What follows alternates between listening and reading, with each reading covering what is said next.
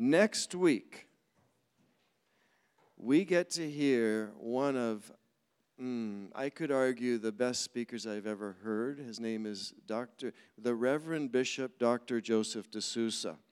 Now, if you've got that many titles in front of your name and that many letters after it, you've got to be good, right? This guy brings with him the burden of the undercast and outcast of India, and he has borne this burden well.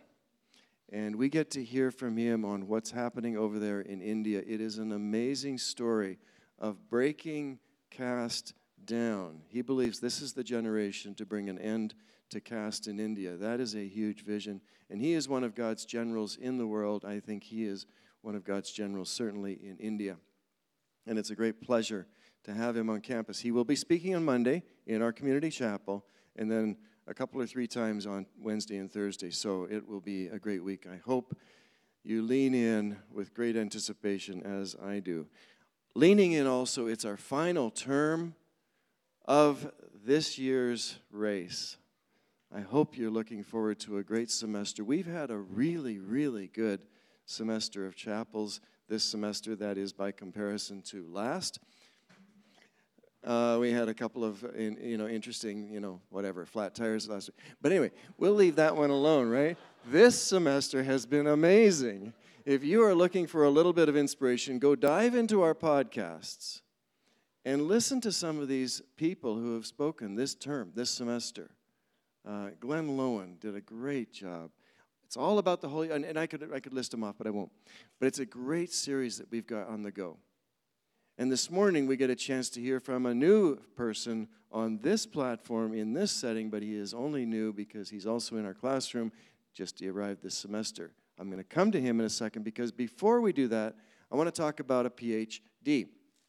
Now, some of you heard PhDs being handed out liberally and um, without, uh, promiscuously, I think is the right word, and without any consequence. And that was when someone was here on stage and he kept calling me Dr. Maxwell. Now, the first time, it's like, ah, it's okay, just let it go. Second time, it's like, ah. But by the sixth time, I'm like, that should not be. These are too hard to earn. Don't give them away.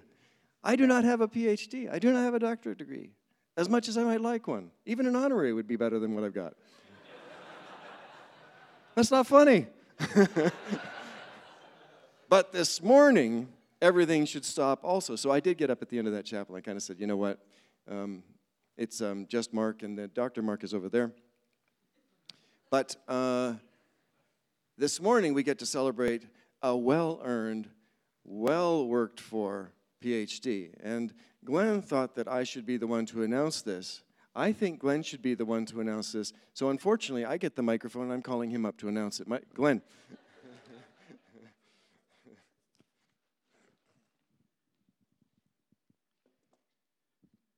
So, uh, for, just to say, a PhD, as Mark has already said, isn't just a handout. It means that for probably a number of years, someone uh, says, I'm not going to watch the flames at night. I'm going to I'm going to do work. And on holidays, I'm not going to go out to skiing. I'm going to work. And on the weekends, I'm not going to go to the city. I'm going to work. So it's a huge commitment.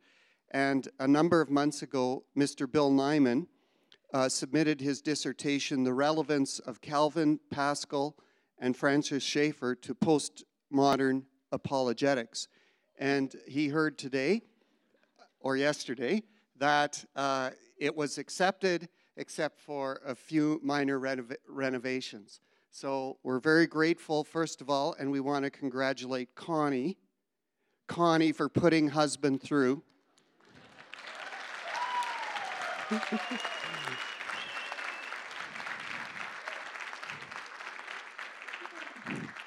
And especially, we want to congratulate Dr.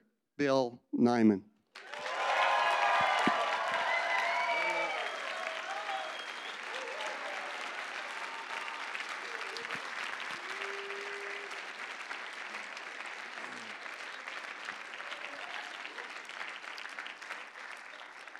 Congratulations, Dr. Bill. We celebrate with you.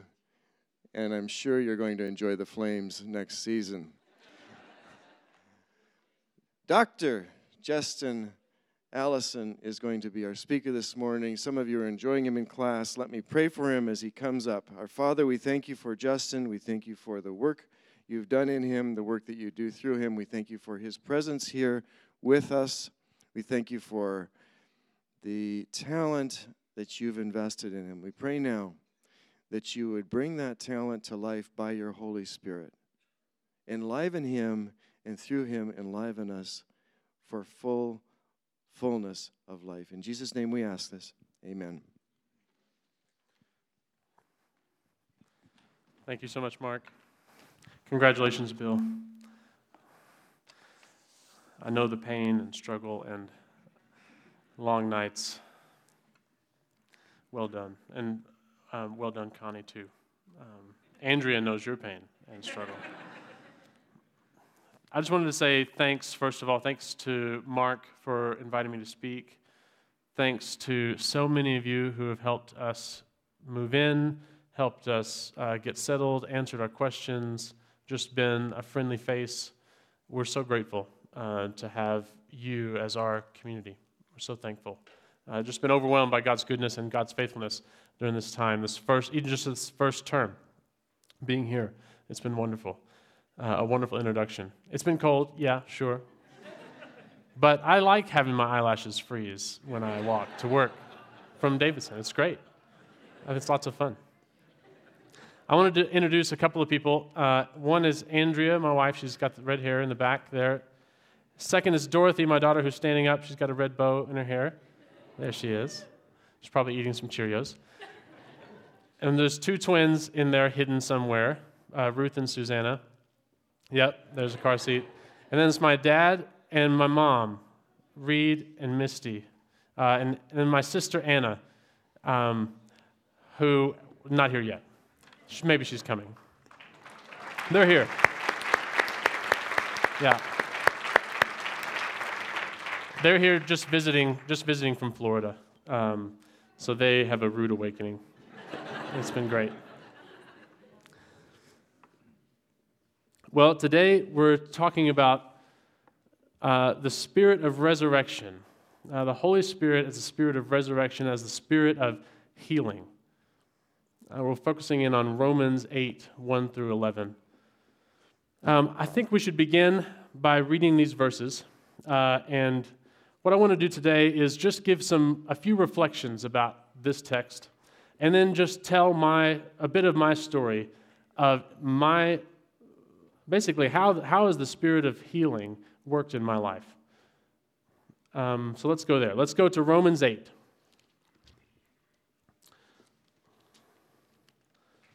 We'll start at verse 1, we'll go through verse 11. Just spend some time soaking in this text. There's a lot here. As with any sermon, there's no way that one sermon can capture it all, especially in this one when um, I just have a few, few comments to make. Come to my classes for more. Romans 8, verse 1. Therefore, there is now no condemnation for those who are in Christ Jesus. Because through Christ Jesus, the law of the Spirit of life has set you free from the law of sin and from death. For what the law was powerless to do because it was weakened by the flesh, God did by sending his Son in the likeness of sinful flesh to be a sin offering. And so he condemned sin in the flesh, in order that the righteous requirement of the law might be fully met in us, who do not live according to the flesh, but according to the Spirit. Those who live according to the flesh have their minds set on what the flesh desires. But those who live in accordance with the Spirit have their minds set on what the Spirit desires. The mind governed by the flesh is death, but the mind governed by the Spirit is life and peace. The mind governed by the flesh is hostile to God. It does not submit to God's law, nor can it do so. Those who are in the realm of the flesh cannot please God. You, however, are not in the realm of the flesh, but in the realm of the Spirit if indeed the Spirit of God dwells in you. And if anyone does not have the Spirit of Christ, they do not belong to Christ. But if Christ is in you, then even though your body is subject to death because of sin, the Spirit gives life because of righteousness. And if the Spirit of Him who raised Jesus from the dead is living in you, He who raised Christ from the dead will also give life to your mortal bodies because of His Spirit who lives in you. So this morning, we're, I, I wanted to read that whole set of verses so you get a sense of Paul's flow of thought. It all begins with the statement that there's no condemnation for those who are in Christ. The power of sin is not the last word. That the Spirit breaks the law of sin and death, that law that says that sin leads to death, always. Sin always leads to death, to separation from God. The Spirit breaks that bond, breaks that nexus. And now now, sin and death that's poured out on Christ can lead to life through the resurrection. And so, as, as we focus in, we're going to focus in on verses 10 to 11. This whole idea that, this, that Christ, that the Spirit of Christ dwells in us, that, that the Spirit is a, is a Spirit who gives life, both now and in the resurrection the ultimate resurrection, in the final consummation of our lives. So, as, as you think about these verses, just reflect for a moment. This is, these verses are, are just uh, cosmic in scope. The creator of the universe, the creator of, of potentially billions of planets and worlds, billions of stars, far more than we can, we can measure, created each one of us right here in this room if, if we are Christians today, if we've been born again, if we've, we've committed ourselves wholly to, wholly to God in faith, in utter dependence on Him, knowing that we can bring nothing but just depend on Him in faith, the Spirit of God who, who created all of those worlds is alive right here in each one of us. Is, that, is this part of our daily reality? Or is it, do we struggle to live in, in acknowledgement of that? I thought maybe we could begin. This is kind of an indirect way of getting into this text, but maybe we could begin to get into this text by thinking about somebody who denies that that's true. Okay. If I could have the next slide, please. This, if you can tell what this is, I think you can, uh, with some help. this is a graffito. All right, so you've heard the word graffiti. Graffiti is plural, graffito is singular. This is a, a drawing. It's a drawing from 1800 years ago it's a drawing that uh, someone made, probably a, a soldier or a guardsman, in the imperial palace in Rome. And if you've, if you've ever been to Rome, uh, the Palatine Hill is just this massive complex of the, the old ancient Roman um, emperors. The, so from the dorms to Davidson is probably a good representation of how big the palace was. And it was this complex of buildings uh, for, with marbles from all over the world center of power. I mean, Rome ruled the, the, the Western world. And in one of the buildings there, in uh, one of the homes, is inscribed this drawing. And you can, you can tell that there's someone here on the cross, right? You can see a horse's head on the top. You can see maybe to the left um, someone standing there raising a hand.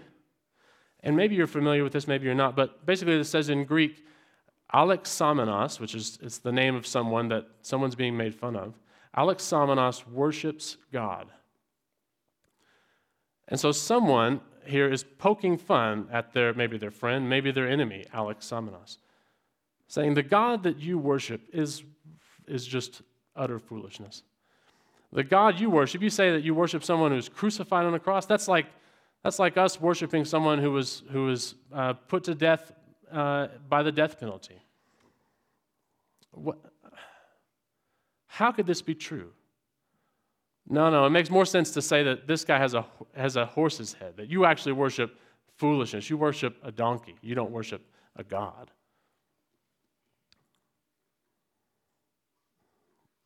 Do we, you know, when we think about this, maybe this is offensive, and it's offensive to me. because it, it's right, it hits right at the heart of okay, is this Christian life that I'm living true, or is it all just a dream? Is it all just a fable? Right? But then, as we think about our life of, of experiencing what, what Paul's talking about, experiencing this invitation from God to the, to the new life of the Spirit, I think sometimes we come closer to the spirit of this passage, spirit of this, of this graffito, this, this drawing, than to, to this passage. And there's basically two ways that, um, that, that I'll just reflect a bit on. So the, the first main way is, is pessimism. Is pessimism or nihilism or discouragement. So maybe we're so frequently so overwhelmed with the power of sin in the world, in our own lives, especially in the lives of others. Why is my family member um, dealing with mental health in such a, such a destructive way? Why, why is there famine in the world? Why are there all these injustices going unanswered? Maybe we become pessimistic, cynical about the possibility that change can ever really happen in us. You know, it's interesting in, in these verses, all of the yous are actually y'alls. Okay, it's good to be from Arkansas when you read scripture sometimes. All of these yous are y'alls. The Spirit of God lives in y'all, dwell, makes his home in all of y'all. Okay? which, is, which is a massive claim. Not just me, but you as well. Not just the people I like, but everybody, every believer in Christ. The Spirit of God has made his home. Are we pessimistic? Are we cynical that that's really true? That, that, that the Spirit of Christ can, can bring growth, can bring change in others? If we abandon the task of caring for others, for, for serving the greatest needs of the world, as God's called us to do, we've lost our hope that what God has done ultimately is the definitive, the definitive event that's brought decisive change. We perhaps doubt his love for us. We doubt his love for the world. We live as though it, it really is all about us and our, our, our process, our procedure, and our making change that we, we lose sight of the fact that, no, no, we are, we are creatures in the hands of a powerful God whose spirit alone brings change.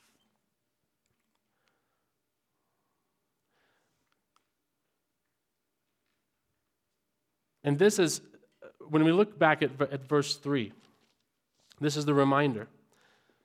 What the law was powerless to do because it was weakened in the flesh, God did by sending his own Son in the likeness of sinful flesh to be a sin offering. And so he condemned sin in the flesh in order that the righteous requirement of the law might be fully met in us who do not live according to the flesh but according to the Spirit. Our hope, our, our, our lives are built on what God has accomplished, not on what we have accomplished. Not what we have yet to accomplish or what is yet to be done, but on what God has done in Christ. When, when God condemned sin in sinful flesh, what's that talking about? It's talking about the cross. It's talking about Christ bearing our sin. But, but more than that, it's talking about sin leading to death, but then destroying itself in the resurrection. Christ defeats death, God defeats death ultimately in, in the cross and in the resurrection by, by bringing about the unthinkable life from death. And this is our, this is our, this is what we have our eyes on as Christians. Is not, is, is not the, what we can accomplish, but, but what Christ has accomplished in the cross and in the resurrection. So even when we're discouraged, even when we're, we're pessimistic, even when we are tempted to think that, you know, actually, this graffito might have something of truth about it, we recognize that God truly brings life out of death. When we walk through suffering and trial with our eyes fixed on God who's with us in our suffering, it makes all the difference. God has dealt a decisive blow to death in the history of, uh, in all of history, in the resurrection. Sometimes we're practically pessimistic. We may not actually think these, these thoughts, we might actually be in, entertaining these doubts, but sometimes our, the practice of our life is, is pessimistic, or it's, it's again in, in line with the spirit of, of this idea that this is not real. So you think about the, maybe the Netflix life, uh, a life filled with distraction, a life seeking to be entertained above all else, ultimately, seeking to escape rather than to live life here, right now. This is basically denying the value of the life that, that God has given you in Christ. It's denying that we can walk according to the power of the Spirit, to put the, to death the deeds of the body, to, to, to be a part of His kingdom in new ways, to, to, be, to play a part in God's redemptive work in the world. Oftentimes, it's, it's a distraction from all the hurt and pain and all of our mess um, that we have inside. Rather than allowing God to deal with it, rather than, than following Him in faith, we seek to be distracted. We, we don't recognize that the mind of the flesh, that, that is a form of, of death, leading to death. The mind of the flesh leads to death. It leads to further separation from God. Distracting yourself, running from God, doesn't lead to life, it leads to death. It's a, maybe a denial of the fact that you're beloved by God, that you have a life to live, that you've been created in Christ Jesus for good works, which God has prepared beforehand. Sometimes perhaps we're, we're pessimistic in that God, in our struggle against sin, God can't bring real change because we're just so frustrated with, with getting over it. Maybe perhaps we're dealing with addiction. Perhaps we're dealing with emotional hurt. Perhaps we're dealing with uh, broken relationships. And it's intractable, and there's no, there's no progress, there's no growth. Perhaps we're stuck at Romans 7:24. What a wretched man I am. Who will rescue me from this body that's subject to death? And we can't move on to this next verse. Thanks be to God who delivers me through Jesus Christ our Lord. So, again, what is the Christian life founded on when we, when we experience this, this pessimism? And again, this could be something that's practically lived out rather than, than consciously um, thought. What's the Christian life founded on? Is your trust placed in yourself and your performance and your success? Or is it placed on Christ? Our hope is in being united to God. That, that's what brings true fruit in our lives. The Spirit is life. In verse, verse 9, let's look again at verse 9. You are not in the realm of the flesh, but in the realm of the Spirit, if indeed the Spirit of God lives in you. And if anyone does not have the Spirit of God, Christ, they do not belong to Christ. But if Christ is in you, even though your body is subject to death because of sin, the Spirit gives life because of righteousness. Whose righteousness? God's righteousness. In being faithful to his covenant promise to redeem his people from themselves, to take them, their sins upon himself, to, to recreate them, to transform their humanity uh, in Christ, and to draw us back to himself for his glory, ultimately. Now, the other sort of uh, trap that we can fall in, the other extreme, rather than pessimism, is, is triumphalism. Triumphalism. We think about the spirit of healing in our lives. Oftentimes we downplay what the Spirit can do, or we, we struggle to know, to, to know that healing, or we struggle to believe that, that can, it can actually happen in our lives. On the other hand, sometimes we, we are overconfident in the Spirit's work in our lives, or overconfident in, in what's happening here and now, and not respecting the fact that we are on a journey. We are on a journey that God's work is, is both past, present, and future. So, how does that show itself? Well, it shows itself in perhaps stifling God's call to be his hands and feet in new ways to new people rather than just falling back on what we've always done. Perhaps it's thinking and living as though we have nothing more to learn. Even as we're going through classes, even as we're going, perhaps it's a resistance to, to thinking in new ways about Scripture, new ways about God. It shows itself up in discounting other believers in your life as though they have nothing to give to you, that God is not making a claim on you through them, to love them to learn from them, to serve them, and thus to learn more about God, to learn more about yourself, to grow. It shows itself up in an unwillingness to admit weakness and incomplete healing in your life, trying to cover it up with the good work that's already happened or the success that you've had. It's refusing to lament. All these are, are, are ways of, of triumphalism, uh, ways of practicing triumphalism. And that ultimately is just as idolatrous as, as pessimism, just as idolatrous as, as this little uh, drawing up here. Because it's a, it's a denial that, that what's ultimately, what ultimately matters is the work that God has done. Again, both in the present and in the future. The fact that we are creatures and not God. It's a denial that ultimately God brings the decisive victory over sin and death in the cross, in the resurrection, and ultimately in the consummation of all things. Verse 11 If the spirit of him who raised Jesus from the dead is living in you, he who raised Christ from the dead will also give life to your mortal bodies because of his sin who lives in you. Why is Paul talking about the future? Why is that important? Why is it that we need to know about what happens in the future in order to live well here? Well, it's, it's respecting the fact that we are, we are not God and that we are on a continual journey in God's kingdom. God is bringing fruit out in us, God is continually teaching us and working out our salvation in us. And that is the way that we, that's, that's what gives space for lament. That we're, we're, the Spirit of God brings out lament in us as we suffer, as we go through difficulty. We learn, we grow. Biblical faith has always lived on a journey. It's right, hear me out, it's right to celebrate the victories that, that God gives us in life. I'm not saying that, that, that it's not true, but but it's wrong to view these victories as the end, as though we've graduated, as though we have nothing further to do, nothing further to learn, nothing further, nowhere further to grow.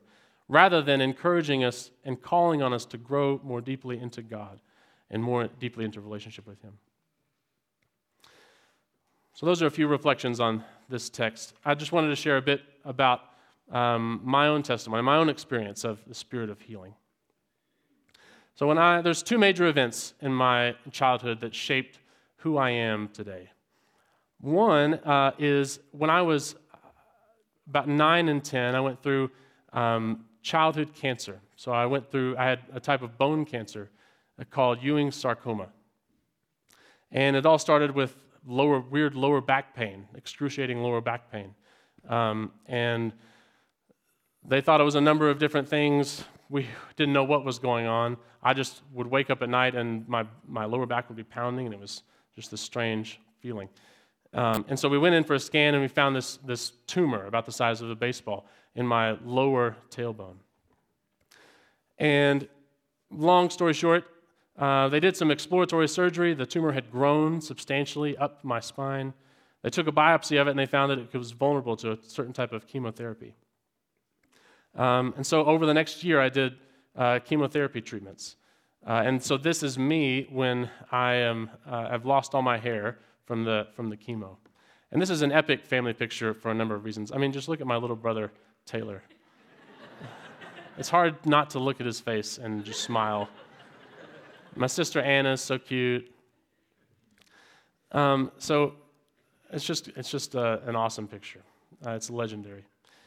Over the next year, I went, so I would go into hospital uh, for three days or for five days at a time every other week. So I'd switch one week, I'd go in three days, and a week break, and then another week for maybe for five days. And gradually, uh, the tumor decreased in size. Uh, I never had to, you know, often in childhood cancer, the problem is you're getting, giving chemotherapy, and uh, it, it destroys the immune system of the child. And so that ultimately, sometimes your white blood cell count drops, and you can't give any more chemotherapy because you're going to you know, start to harm the child in other ways. But my white blood cell count, I never had to stop chemotherapy because my white blood cell count was too low. Um, so God's providence. I had a, I had a, I'm just thinking about the history of this that if I had had my cancer 15 years, 20 years before, I would have had far less chance of surviving. But because of, in God's providence, the research that had been done, the, the medical advances that had been done, I was able to have a 70% chance of survival. Um, and so through that year, here, here I am. Obviously, you know that it turns out well. Uh, through that year, I uh, went through three months of radiation after that, uh, and I've been in remission ever since. Um, so you think about the spirit of healing. Is that, you know, sometimes we get all mix, mixed up and messed up about thinking about how the Spirit acts. Is that the Spirit of God who healed me? Or is that healing through something else? I think that's the, it's the providence of God, it's the Spirit of God at work in my life. Um, and I think we discount the Spirit when we, when we think that He doesn't work in more, in more ordinary ways um, through the mediation of creatures rather than supernaturally, extraordinarily. Not to say that He doesn't act in those ways. So, healing, the spirit of healing, that's how, again, in my life, this is, a, it's a journey in a way. Um, here I am, healthy, and I always have the prospect of the fact that of, of recurrence. And I'm, I'm on a journey of faith. I have no idea what the next year will bring. Later on in life, we found that my cancer led to infertility in me. And so, again, that brought deep sadness uh, for a number of years of uncertainty about how is God going to lead us. Uh, for both of us, my wife and I, Andrea, who, who our, voc- our sense of calling from God is to have children, to, to have a family. And now we can't because of this, this cancer diagnosis, because of the treatment that I received. Obviously, again, the blessings of God are back there crying uh, and having fun and drinking milk and all sorts of stuff. Healing. This is the healing that God has done in, in our lives. That's a longer story as well. Emotional healing. Emotional healing. The second major event in my life was my parents' divorce. This parents' divorce. So I introduced uh, my mom, Misty, as my mom. So technically, Misty is my stepmom. My parents have remarried, they're both remarried. When I was, so this happened just before cancer. And just to give you a sense, so when I was in the hospital receiving chemotherapy, eating nothing for three days or five days, or vomiting all the time because of the chemotherapy, feeling awful, what I was thinking about was who I was going to spend time with on the weekends and how I was going to make that choice between mom or dad and how I was going to. I was just more concerned about that than this cancer thing.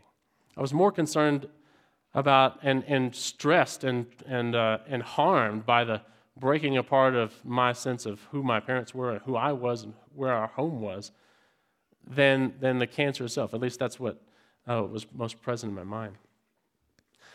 And again, this is a long story, but in the course of my life, that has dramatically shaped me.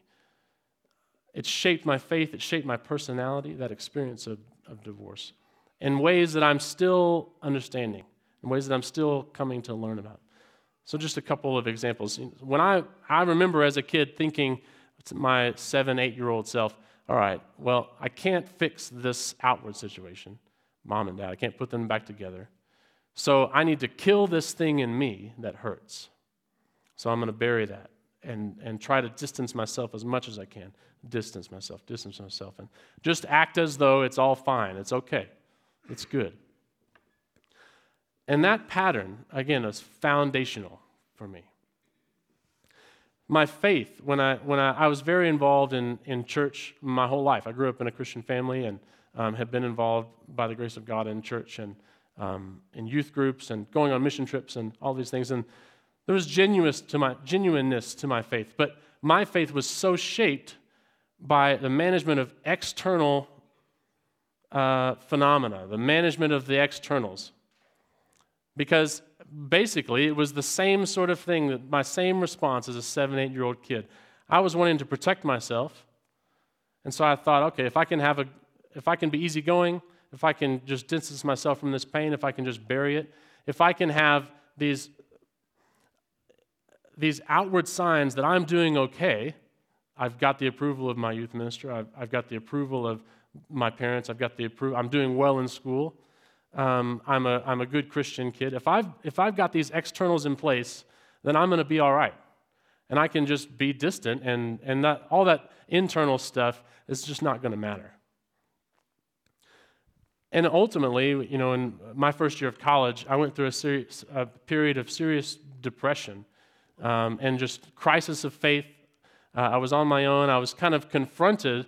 Uh, some of these, the supporting network, this, these externals that had kind of propped up who I was, my identity, were taken away, and I was left with myself. And, the, and I realized I had this internal dissonance in me between what I said I believed as a Christian and who I was actually. Sin struggles, a lack of genuine love for others, a sense of hypocrisy, a sense of, it was almost as though, I don't know if you've ever experienced this, but it was almost as though I was watching myself in a movie. And my, my, my life was, was passing by on a movie screen, but I was in a dark room and I was detached from it. It was like it wasn't real. Um, and ultimately, I, long story short again, so in the midst of a, of a crisis time, of, of just being overwhelmed with my sin, overwhelmed with, my, with the darkness, with the brokenness in me, um, I was actually staying at my parents' house, and I happened upon some old books that my parents had read to me when I was a kid. Uh, and so it was the, the midst of kind of a depressive uh, time in my life, and I was looking at those books, and I was filled with longing for that time. This was when I was, you know, 21, 20 years old, filled with longing for that time when my parents were still together. And God helped me see okay, Justin, there's a connection here. That I am still that eight year old boy seeking security in, in these external things in my life, seeking to make sense out of this life rather than dealing with the pain inside. And I, and I felt as though God was, was coming into my heart with a, with a lantern. My heart was completely dark uh, and, and coming to find me and, and to, to find me and, and help me grow and help me learn more about myself. And I'm sorry that I'm another emotional male uh, here. We have a lot of emotional males, and it's, it's amazing. It's amazing. God was coming to find me, and He was going to help me live a real life that was a whole life. And still to this day, I'm, I'm trying to learn what that means. Still to this day, I, I again, as part of my personality, the, these things that have happened to me. Um, and so, my, again, through all the ups and downs of, of this, my hope has not been ultimately when I, my hope is not in my progress, not in my achievement of certain benchmarks of success, but my hope is that that the Spirit of the living God is in me. And, and that is your hope as well. We're running out of time. I just wanted to, sh- I wanted to share these things uh, from my life as an encouragement to you, um, just to, just to m- mainly give glory to God for, for the work that He's done, uh, and just to be honest with you about where I am and, and the work, His work in me. But I want to encourage you as well spend time with God. Spend time with God looking in these verses, thinking about and reflecting on the fact that God is with you. God's Spirit, the Spirit of the Lord, the, the creator of the universe, is with you. He's, he's at work in you.